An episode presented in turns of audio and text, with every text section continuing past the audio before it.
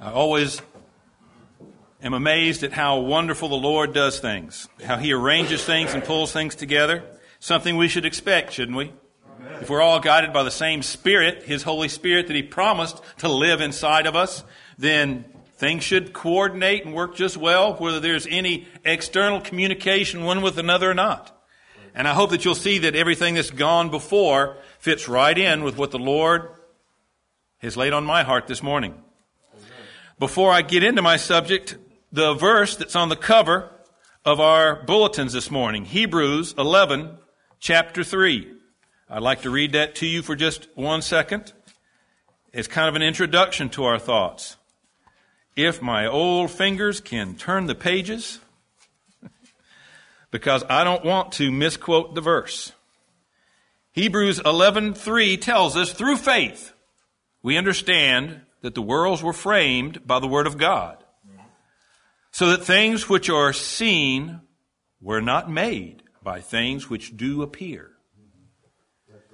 Brethren, that's a key point that I want you to think about and take away from what we're looking at this morning. The fact that the ultimate in reality is not what you can see with your eyes. Amen. The ultimate in reality is what God has told us about, what God has promised us in His Word. And if you can learn to look at life and all the circumstances of life through those glasses, you'll have a glorious life. You'll have that joyful, rejoicing life that Philip was talking about in the psalm he talked about. Right. I want us this day to think about our perspective on life. Our perspective on life. Perspective is kind of a technical term if you look at the initial definitions of it. But further down, it tells us, if you look in the dictionary, that it's the faculty of seeing all the relevant data in a meaningful relationship. Okay? Perspective. That's looking at all the different pieces of information that come together on a subject, on a topic, and looking at them in a meaningful way. You know, facts are not just brute things out there. Facts have a meaning. There's a purpose behind them. And being able to look at the pattern, the purpose behind the facts of our life is what I want us to think about today. First of all, we need some wisdom to be able to do that. We've got to have some understanding to do that.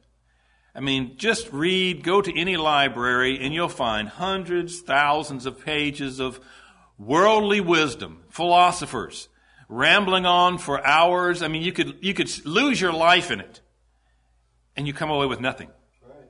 I mean, Jerry, Nathan, I see you guys smiling and nodding at that because you've been there recently. You've been studying these things to see man doesn't have a clue when it comes to life. Right. Proverbs chapter 2, verses 6 and 7 are where we want to go to to find out something. If you'll turn there, I'd like you to turn and look at some of these passages. I think back on my own experience and having God's Word in my hand, in my lap, that I can turn to and look at is important. So let's do a little turning today. Proverbs chapter 2, verse 6 tells us, For the Lord giveth wisdom. Out of his mouth cometh knowledge and understanding. Yes. So the first place you want to go, if you want to talk about any subject, if you want to get a perspective on any aspect of your life, the first place you've got to go is to the Lord. Because it's out of His mouth that you're going to get some understanding, that you're going to get some knowledge that makes sense and helps take all these pieces of the puzzle of life and fit together. What is wisdom? Our brother Jonathan has told us many times in his Proverbs commentaries that wisdom is knowing the appropriate way to act and think. And that only comes from the Lord. Notice, what does this passage tell us? The Lord is the one who gives us understanding. How do we look at all the different people and interactions we have with them, all the events of life? How do we make sense of all of that? We've got to look at it from the way the Lord would tell us to look at it. 2 Timothy chapter 3. 2 Timothy chapter 3, verses 16 and 17, a verse many of us have memorized in the past. That tells us something about it. Turn there. I'll give you a second to get there. It tells us about the Word of God, doesn't it? Yes. It tells us, here I go from memory, so watch carefully in your Bibles so that I don't misquote it. All Scripture is given by inspiration of God and is profitable for doctrine for reproof, for correction, for instruction in righteousness, that the man of God may be perfect, mm-hmm. thoroughly furnished unto all good works. Did I get it right? Yep. Thank you. More for your sake than for mine. All scripture, everything that's written in this book, all the stories, all the genealogies, all the deep philosophy of Job and Ecclesiastes, all the wonderful psalms and songs of David, the histories, all the deep discussions of doctrine that Paul and Peter and James give us and John. Every part of it is inspired by God. God directed every word. And it's so wonderful because as an infinite being, think about it, again, as I ind- indicated in my uh, preparation, I want us to think about some of the things we've learned over the past few weeks that our brother's been teaching us about the attributes of God. These aren't just intellectual things to be kind of categorizing so I can sit there in a debate with somebody. These are things that should be real to us. Right. So, as we think about God's Word, okay, it contains everything we need. This is what's inspired of God, but it came from whom? An infinite being that's how you can have a limited number of words and verses and yet an unlimited, abounding source of wisdom and knowledge. How many times have you read the same verse and found out something that you missed before? You found a new implication to your life from reading God's Word because it's from an infinite God. Amen. An infinitely wise God. Amen. An infinitely wise God who communicated to you that message. Why did he do that? Because he's a good God. You knew I had to come to my favorite topic, didn't you? the goodness of God. Amen. But these are the, his attributes. That's his nature. And this is how we should take that knowledge and apply it when we read scripture. All scripture is given by inspiration of God and is profitable. It's, it's, it's good for us. For what? For doctrine. That's our teaching. For instruction. Somebody help me out. I've just lost my place. Reproof. Hey, when I'm wrong, when I need to be corrected, yes. God's word will help correct me. Right. For instruction in righteousness. How do I live a godly, holy life? So I can have fellowship with that great, good God. Right. God's word tells me how that. Right. That the man of God may be perfect. Now that's talking about our pastor. But again, let's not get Roman Catholic on this now, right? A pastor is not some separate, holy being that God created, right? He's a man like us. Think about the apostle Paul. Did the apostle Paul have great and wonderful gifts? Yes, he did. But he was an example, doesn't he tell us, that God gave us mm-hmm. about salvation and about God's plan for our life. So a minister who is following in the footsteps of the apostle Paul is just a man like us who's just been given a special gift to teach us what we need to know. So, you got a problem understanding a passage of Scripture? You're not sure how that applies to it? God's given you somebody to explain it to you. Amen. And He can be perfect. He can be complete. He can look at every aspect and give you the perspective that you need on it. If He's studying God's Word. If He's in this book, that's what the book's given for, so that He can give you everything you need for life. You can be complete, thoroughly furnished, completely furnished. You mean you don't need to go to seminary and get a degree in something or other? No. A man dedicated to this book has everything he needs. Because this is God's Word. Amen. This is where it's located. Not on moldy shelves in, in seminary somewhere. Not in libraries hidden away, but in this book. Truly furnished unto all good works. Everything you need to know that's a good work is taken in here. Some people sometimes ask, why don't you have Sunday schools? Isn't that a good thing to have? Well, you know, in the book of second thoughts it might be, but in the Bible it's not contained. Therefore, it's not something we think is essential for our walk of godliness. Well, don't you think these holidays are wonderful? Well, if they were really all that wonderful, I would think that God would tell me about them somewhere in His book. If I was to follow them. Amen. Well, He doesn't. Ooh, but He does tell me about some holidays that people observe that He hates. Amen. So that means I just can't touch them. Amen. See? This is how you apply God's Word. Yes. You look at it and you see, what does God say? How does God think? How does God feel? Well, that ought to direct me. Wisdom comes from God. It gives the proper context and background for understanding things. Don't you love all the different historical accounts and all the stories of people? Now, when I say that, I want to be careful. Sometimes we take stories as meaning cute little things that aren't real. No, I'm talking about biographies.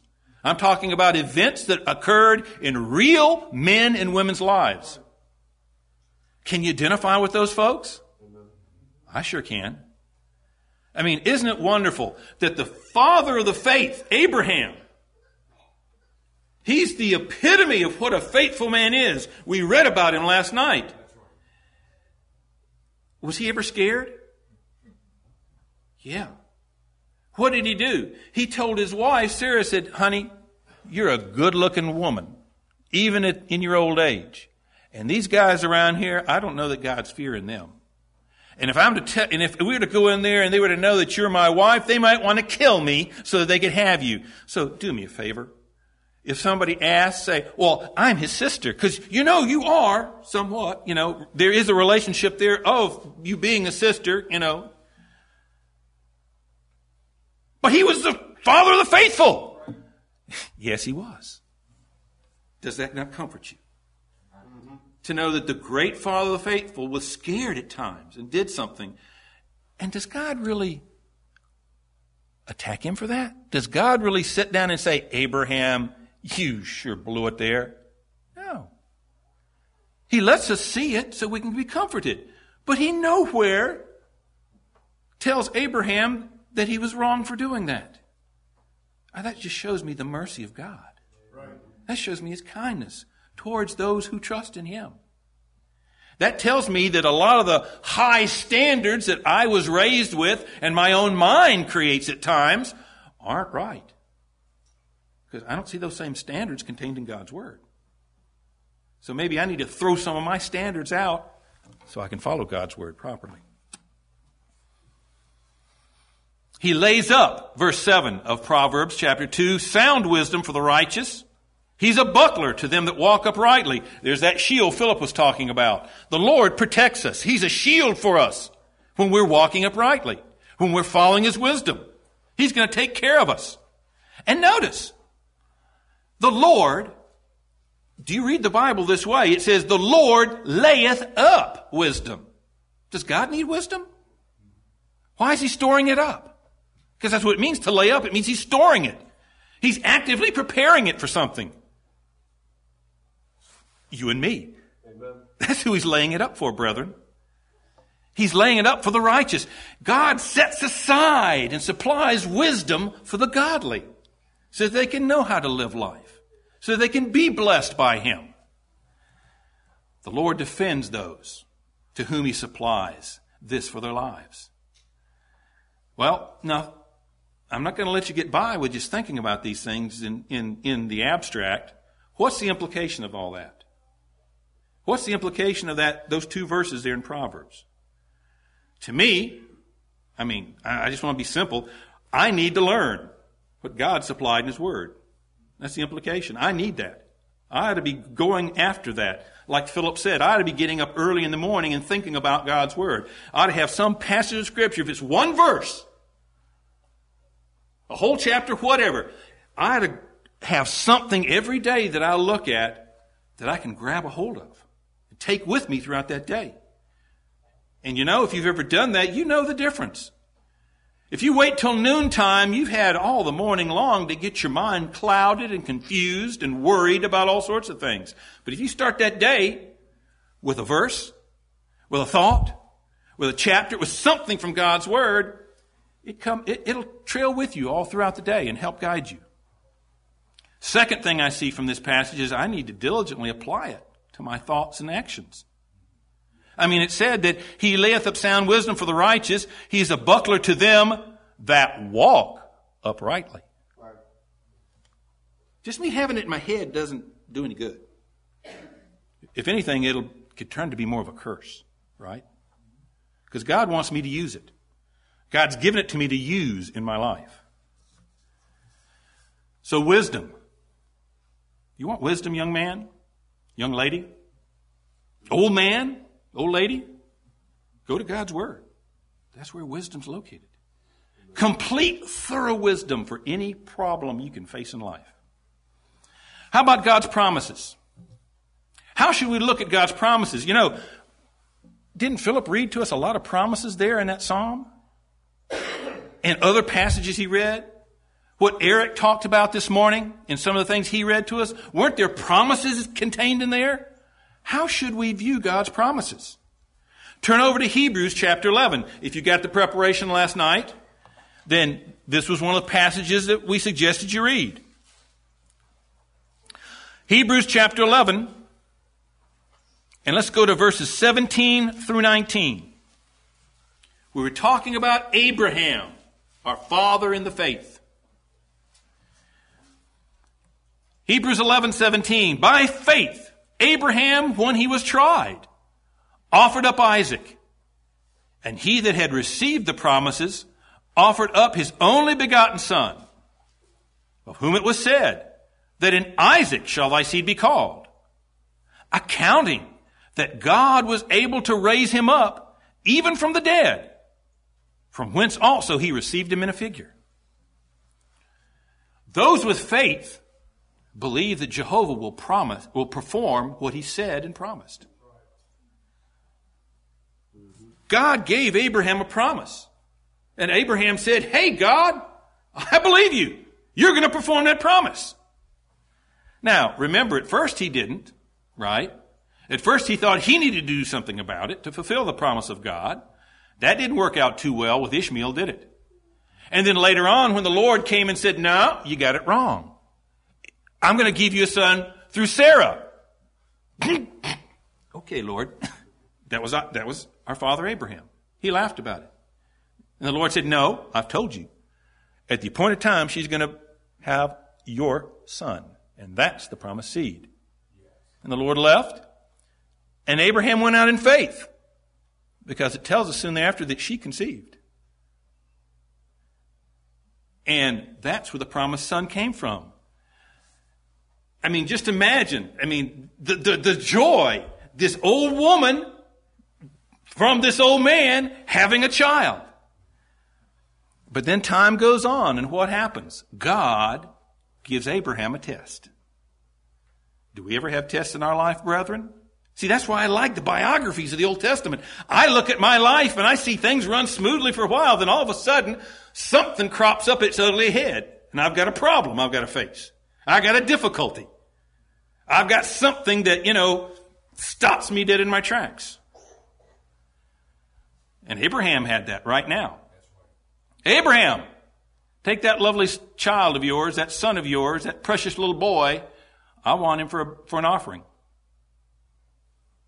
The Lord will give us pop quizzes like that in our life. He'll send those things our way, but what does faith say? Hey, faith says, if God says something, He's going to keep His word. And He promised me through this boy I was going to be blessed. Well, He wants me to bring Him for an offering. Fine, I'll bring Him for an offering. You look at the logic here that Paul tells us what was Abraham's thought process. Okay? The Lord promised me through this child that I was going to be blessed.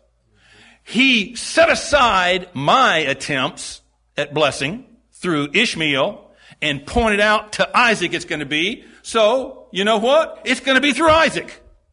Now he wants me to offer him up as a sacrifice. Well, obviously he wants to raise him up from the dead. Because if I kill him, I can't be blessed through him. He's got to be alive for that. So that's got to mean somehow or other, once I kill him, he's going to bring him back to life. That's faith. Yes. That's faith. That's looking at God. But the circumstances, no, who cares about circumstances? God said it. That settles it. So he takes him up. He offers him up. He, t- he builds the altar. He gets the fire all ready. He ties his son and sticks him on the altar. He raises his knife and all of a sudden an angel comes up and says, Abraham, slow down. Stop. No further. Lord, I was just giving you a test. I see, and you see that you really do love me. Now look over in the corner over there. Because what does the account say? He looked over in the corner and there's a ram caught in the thicket. God is good, isn't he? He just wanted to test me a little bit, but he's provided the sacrifice over there. He takes off Isaac, he gets the ram, and slays it. That's why Paul talks about how he received him even from the dead, from whence he received in a figure. See? He was ready to kill his son. He was ready for him to be literally raised from the dead. Well, he got figuratively raised from the dead because a ram took his place. I know, oh, isn't that a beautiful picture of what we know the details of? God supplied that lamb, that ram, the Lord Jesus Christ, for us. But God can use all sorts of means in our lives to fulfill His promises. Think about it with me for a second. He can use natural means, can't he? I mean, what was actually offered up for the son Isaac? That ram in the thicket. It was there caught. Uh, the Lord directed his attention to it, said, get Isaac off and take him. Think about the case of Hezekiah. Do you like Hezekiah? Do you like his circumstance? Here's a godly king right in the middle of his reign, doing what God wants. And Isaiah the prophet comes to him and says, what? Get your house in order. You're dying. And if you read all the accounts, you'll see he did have some sort of illness. He had a boil or something that was sapping the life out of him. And the prophet of God, the prophet of God comes to you and says, God's heard your prayer. You're going to die. Put things in order. Hezekiah turns his face to the wall and cries and says, Lord, give me a few more days. Isaiah can't even get out of the waiting chamber. He's walking out having delivered the message, and all of a sudden, you know, uh, what, Lord? Go back and tell him he's got 15 more years. He goes in, he's got 15 more years. And how is the boil taken care of? It tells us in the account in 2 Kings 20 verse 7, they take a lump of figs and put it on there, drowning all the poisons pulled out and it's taken care of. That's a natural means. God can use natural means for his promises. But God can also go beyond natural means to do it. Think about something as simple as borrowing something from somebody. Think about those prophets of the Lord. They're out there cutting wood sometimes. You know, they weren't they weren't in the lap of luxury. They were poor men. How do we know they're poor men? They had to borrow the axe to cut their wood with, right? I mean, Zach, they didn't even own their own chainsaws. They had to go borrow an axe. Well, they're out there chopping it, you know, as Elisha's there with them, and all of a sudden that axe head just flies off right in the middle of the stream.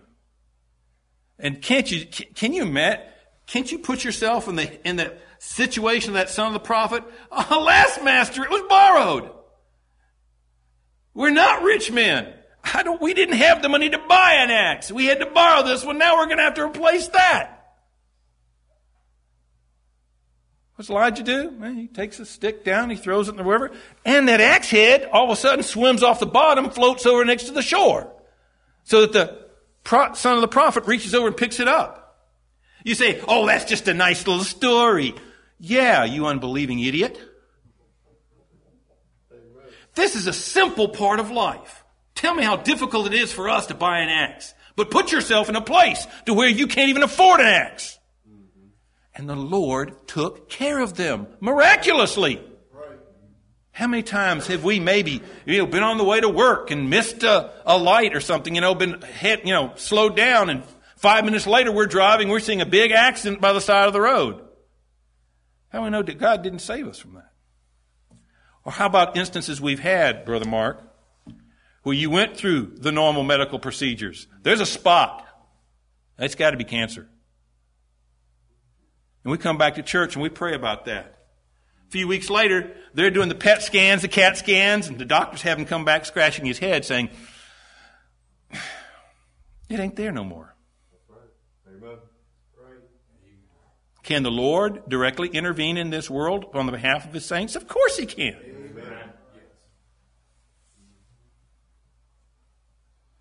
Think about that woman last night that was in the preparation. Maybe I should have just taken all my time to preach on her because she's just so wonderful. But think about it. Did, did you, did you think through all the different steps I listed there for you? I mean, here she's taken all of her 12 years, 12 years, all of her living has been spent on trying to take care of this illness. Right. You mean, the doctors can't take care of it. I mean, why don't I just stop? Why don't I just give up? Right? Well, but no, I hear about this prophet, this prophet of God over in, in, in Galilee, and he's healing people. Oh, but the, the, the, the, the, the Pharisees and the scribes, they don't believe on him. They say he's a charlatan. They say he's a fraud. They say he doesn't know what he's doing. Why should I go and check him out? That's the thing she could have said, but she didn't. God had touched her heart. She was looking for healing. She believed God was good and would heal her. That's why she went and didn't give up. She gets there and what does she see? It's a multitude. I mean, look at the, the disciples' account later at, at the end of this when Jesus said, Who touched me? Who touched me? And they're kind of like, Lord, are you kidding? There's so many people here. They're just surrounding us. There's no way we could tell you who touched you. Lots of people touched you. He said, No.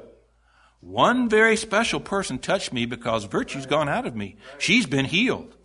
Now, did he know who touched him? Yes, he did. Did it just, was just, was this the force that left him and that's what he detected? No. Jesus Christ knew that woman was there. He knew she was coming up. And as soon as she reached forward in faith to touch his garment, he healed her. And then he just wanted to let her know. No. He wanted to let us know. Because it's in scripture twice. He wanted to let us know that when we go through all the difficulties, when we go through all the circumstances that look innumerable to slow us down, if we in faith continue just to touch his garment. Notice, she didn't need, she knew, I don't need to give him an explanation. I don't need to tell him how much it hurts, how bad it's been for how long and all the steps I've done. All I've got to do is touch his garment and I'll be healed. She had faith. Brethren, do we have the same faith? Do we have the same faith that when we've got things, long-standing problems, that we have exhausted all natural means for, but we know God has made us a promise. He's going to take care of us. We're the apple of his eye. We're his child. He gave Jesus Christ for us, Romans chapter 8, right? Right, brother? All the things that he talks about there that he gave for us. Is he going to withhold any good blessing from us? When you reach out and say, Lord, help me, he'll do it. That's our perspective. That's the way we've got to view the promises of God. He's just waiting to fulfill them in our lives. We just got to be faithful and hang on and keep asking for it until we get it. How about life? What's our perspective on life in general? What about the times when those promises don't come? Right now right here where we live. Same book of Hebrews, a few verses before this. Hebrews 11, 13 and 14. These all died in faith, not having received the promise. But seeing them afar off, and were persuaded of them, and embraced them, and confessed that they were strangers and pilgrims on the earth. For they that say such things declare plainly that they seek a country. Brethren, our whole view of life, our perspective on life needs to be like these brethren.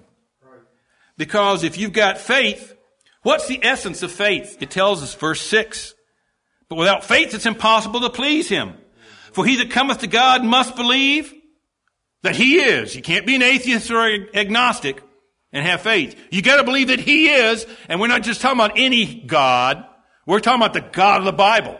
We're talking about the God of Abraham, the God of Isaac, the God of Jacob, the God of John.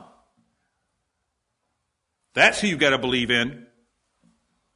He that cometh to God must believe that he is and that he is a rewarder. He's good. He rewards those that diligently seek him. Are you diligently seeking the Lord? He rewards diligent seekers, and the Bible is full of the examples, isn't it? I mean, that's what, those are the things that I love. Those with faith live like strangers in this world, right? Doesn't it say? Confess that they were strangers. What's a stranger in this world? Well, you know what? I live in the United States of America. I was born in Greenville, South Carolina. I'm a natural born citizen of the USA in the South. I can look at that wonderful heritage I have and get all tied down and get all worried and concerned about all sorts of things. But you know what? I'm a stranger here. This ain't my home.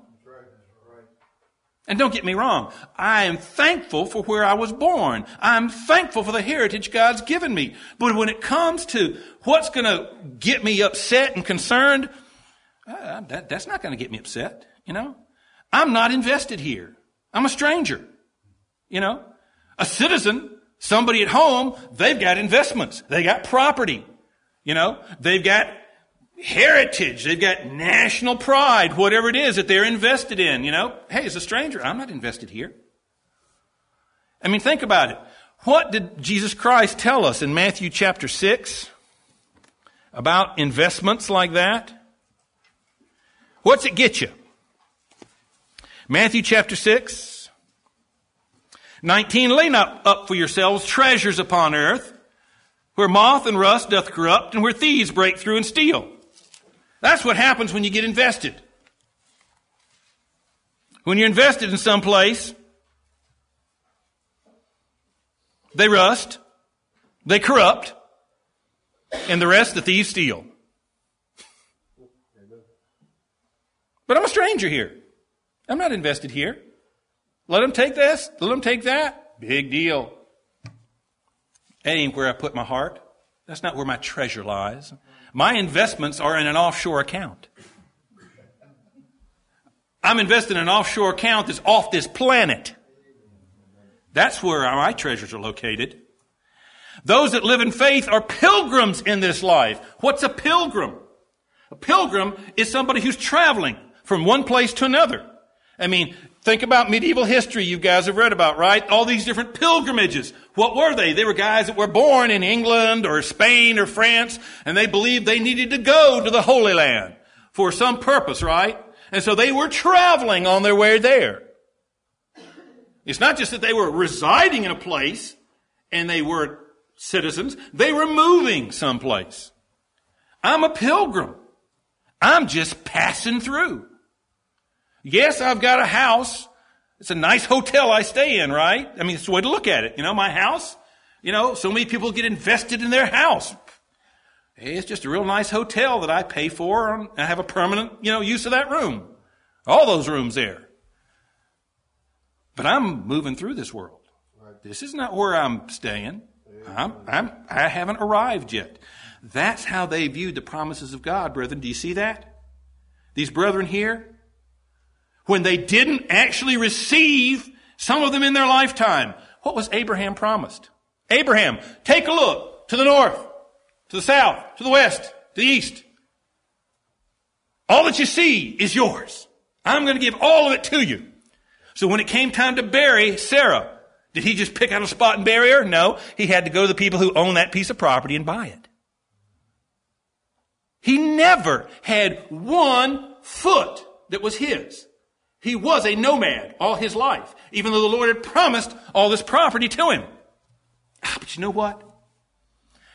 He understood. Oh yes, at some point he would give, you know, the, the lease rights to this property to his descendants. But this wasn't the real property he was looking for. Right. He was looking for a property, the same property we're looking for, right? It's called the New Jerusalem. It's in heaven. Amen. It's with the Lord. Oh, it's so much better than that place over there or this place here. It doesn't have those moths. It doesn't have that rust. It doesn't have any of those thieves. It's all perfect. There's no sin there. I'm better there. I'm not the scalawag I am here. You know, you can't always trust on me. I can tell you something and really think I mean it, and I can go back on my word. But up there, that won't happen. Up there, I'll be a perfect man. Even better, I'll be with the perfect man, the Lord Jesus Christ. And we'll be with him. That's where I'm looking for. That is my goal. This world is just a way station. It's a train station. Think about it. Those of you who've ever traveled, right? Most of us, I think, have traveled. You know, on an airplane, on a bus, something like that. When you're in a, you know, when you're at the airport, you know, wanting to go some, you know, waiting for your flight to go someplace, does it really get you all bothered about, you know, the taxes on the airport facility or what's going on in that facility? No. You could care less. It's kind of like, you know, hey, if I need to buy a magazine to read while I'm waiting, fine, I buy the magazine, get me a bottle of water, all, whatever it takes to get me to my plane gets here, and I take off and I'm gone. That's what this life should be for us.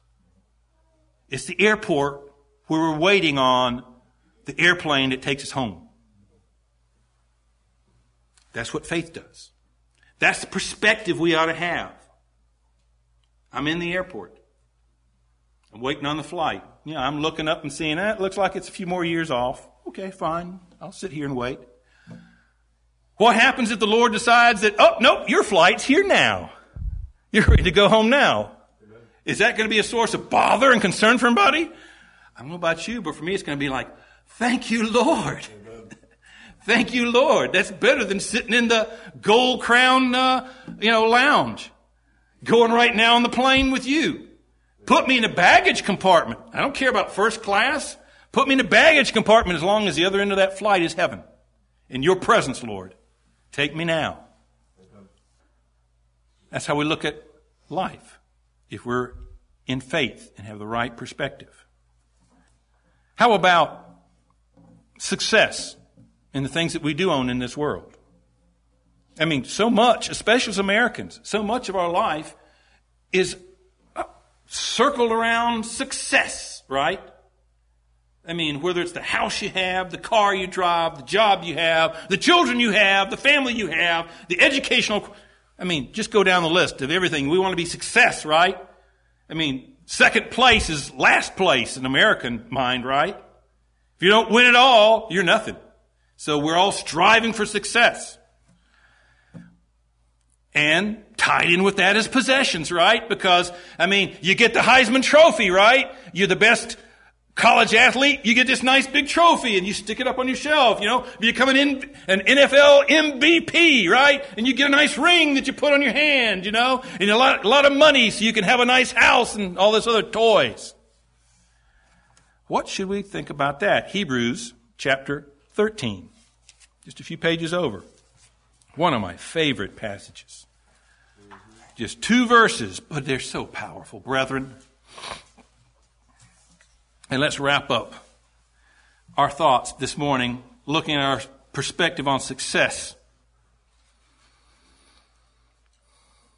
Hebrews 13, verse 5. Let your conversation, that's your life. Conversation in Scripture is not your talking, conversation is your lifestyle, how you live. Let your conversation be without covetousness, and be content with such things as ye have. For he hath said, I will never leave thee nor forsake thee. Amen. Oh, brethren, this is just amazing.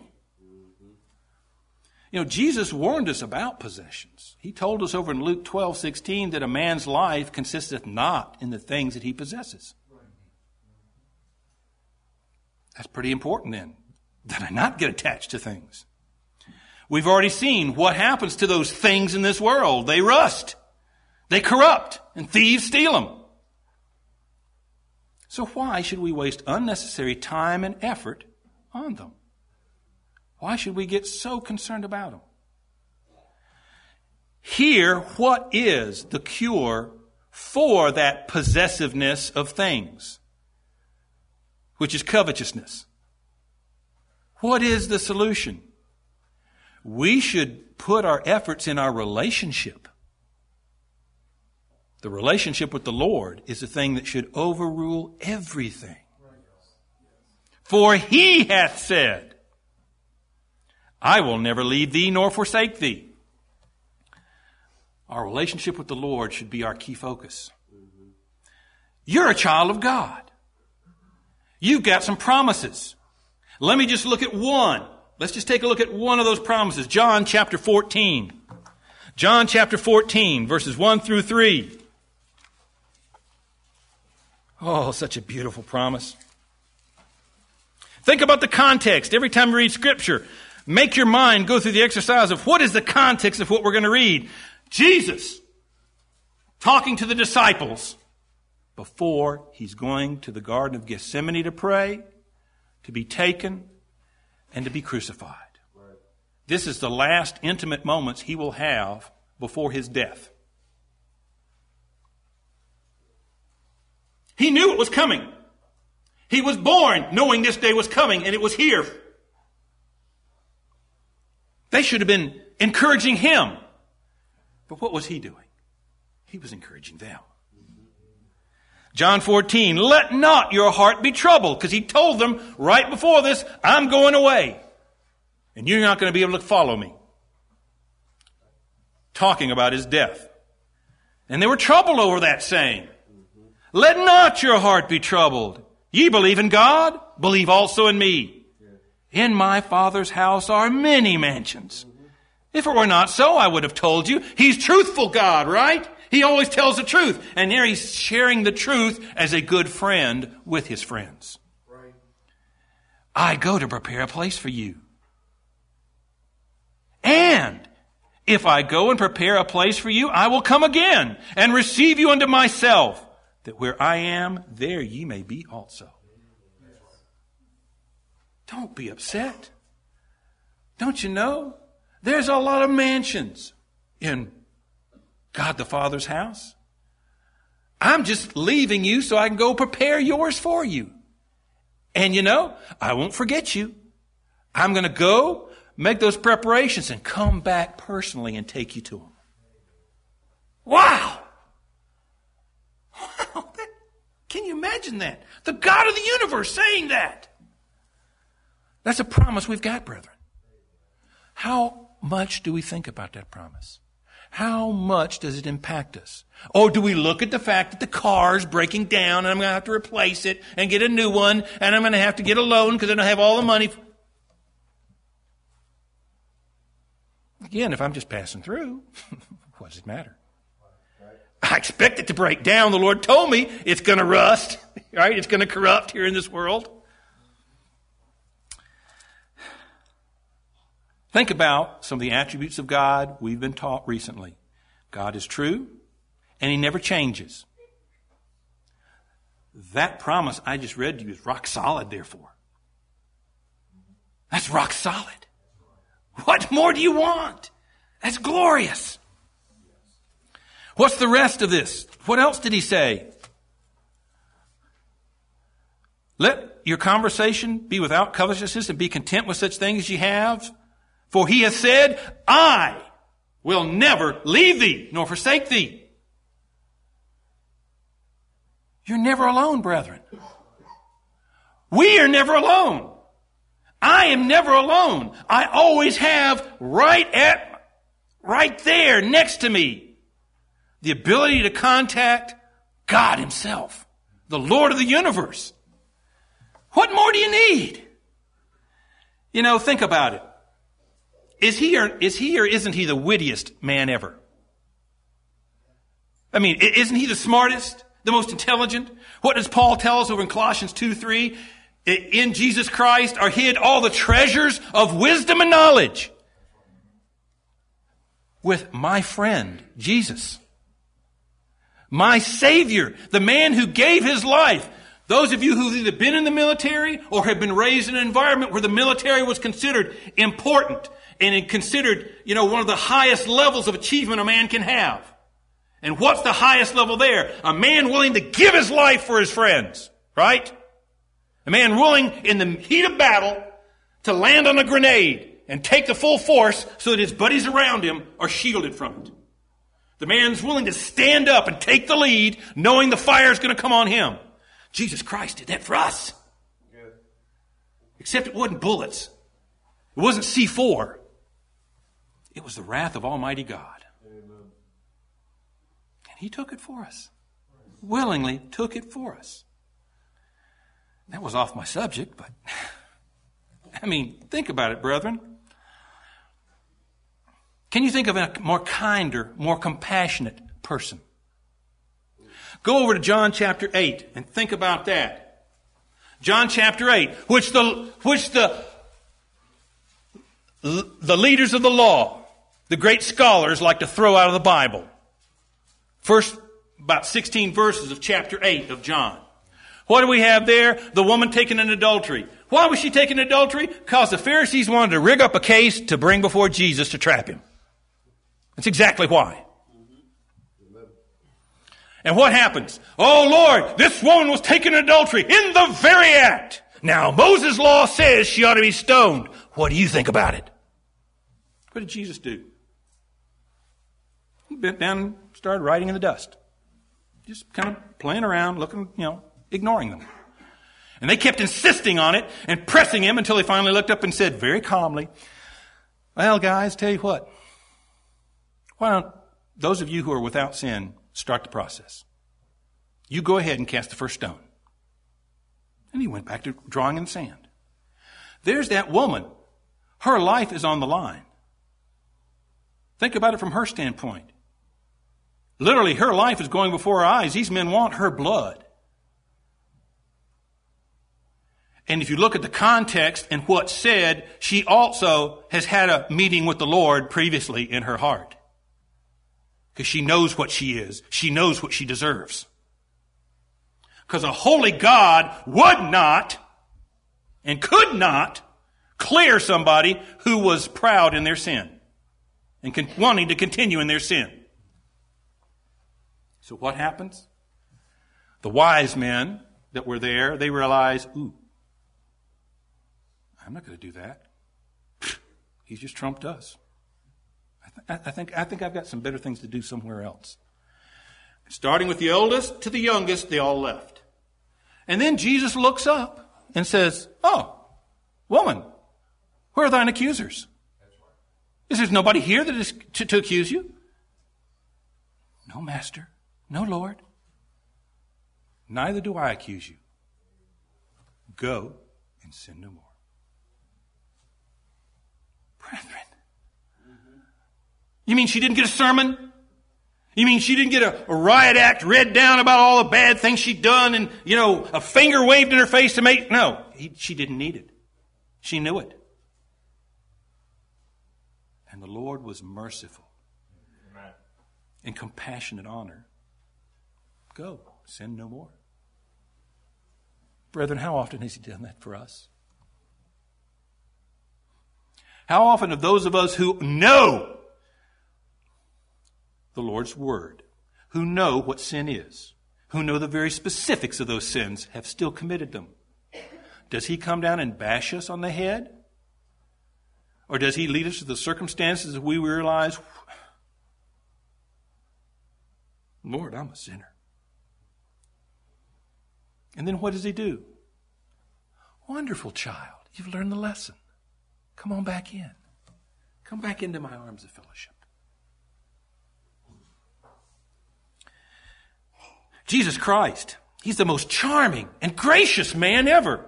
Can you imagine being back home where you were raised, where everybody knew all the stories about you? They had no respect for you whatsoever. You're in the synagogue on the Sabbath day and the scripture's offered and you get up and you read it. And it is the most amazing thing that they've ever heard. Isn't that what it, what the, the passage over in uh, Luke chapter 4 and 22 tells us? Never a man spake like this. Where did he get these gracious words? Jesus Christ, the most gracious, wonderful person to be around. He's the most loyal and devoted friend. I was talking about that earlier. John chapter 13 verse 1, we were at John 14, but 13:1 is when that whole event begins, the upper room. And it tells us now before the feast of the Passover, when Jesus knew that his hour was come, that he should depart out of this world unto the Father, having loved his own which were in the world, he loved them unto the end. He knew what was coming. He was more concerned about them. You'll never find a more loyal and devoted friend than Jesus Christ. How about a tender, loving master? Is he our master? Is he the Lord of the universe? Amen, he is. Does he deserve all adoration and praise? Yes. But is he tender? Is he kind? John chapter 9, one of my favorite passages. That man born blind, think about him for just a second. Born blind, but now he sees. And go through all the events of that day that he went through where he's defending the Lord for what he did for him. He's thankful to have his sight. And he can't understand these guys that don't understand that. He's got to be a prophet at least. And over the course of this, it, it's got to come to him, this is my Lord. And what happens at the very end there of that account? Around verse 35, they kick him out. They get rid of him. Now, the Lord's already given him sight, right? He's already opened his eyes. Isn't that enough? No. Jesus wants to come personally to comfort that man. John 9:35 Jesus heard that they had cast him out. And when he had found him, when he Jesus had found him the blind man, he said unto him, "Dost thou believe on the Son of God?" And he answered and said, "Who is he, Lord, that I might believe on him?" And Jesus said, Thou hast both seen him, and it is he that speaketh with thee, that talketh with thee. And he said, Lord, I believe, and he worshiped him. Amen. But you know, Jesus gave him that opportunity. His heart was just overflowing with thankfulness for what the Lord had done to him. He didn't let that go to waste. The Lord found him so he could have that moment with him. Even more tender is over in John 20. John 20, where the Lord is resurrected from the dead. The apostles have come and looked in. Peter and John, they've come in, look, the tomb's empty. What's happened? Where's the Lord gone? Well, you know, he did tell you he would raise in three, be raised in three days, but that's us, right? that's us forgetting and not putting the pieces together. Verse 11. But Mary, after the two apostles left wondering what was going on, Mary is still there. She was the one first to the tomb that found it empty. Who went back and told them. She still comes back to the tomb for her Lord. Mary stood without weeping at, the sepulchre weeping. And as she wept, she stooped down and looked inside the sepulchre. She sees two angels there that tell us, tell her, he's not here. He's gone. Verse 14. And when she had thus said, she turned herself back and saw Jesus standing and knew not that it was he, Jesus. Jesus saith unto her, Woman, why weepest thou? Whom seekest thou? She, supposing him to be the gardener, said unto him, Sir, if thou have borne him hence, tell me where thou hast laid him, and I will take him away. One word, brethren. One word. Jesus saith unto her, Mary. She turned herself and saith unto him, Rabboni, which is to say, Master. Jesus, knowing the anguish of Mary's heart, was there for her. One word, her name. Peter, he told her to tell Peter a message. And later on, Peter got to see her. But Mary got to see him right there. He's so tender to us, brethren. He's so tender to us. And those are the things we need to keep in mind, brethren, so that we can have a proper perspective on life. Possessions are not the things that we should focus on. Our relationship with the Lord Himself, that should be our focus. That should be the goal of our life. In His presence, Psalm 16:11 is fullness of joy. Why be sad? Doesn't it tell us that his name is wonderful counselor? Over in Isaiah 9 6. Why be worried? Over in Psalm 46, twice, verse 7 and 11, of all the cataclysmic events going on, it tells us the Lord of hosts is with us. Selah. Think about that. Why be afraid?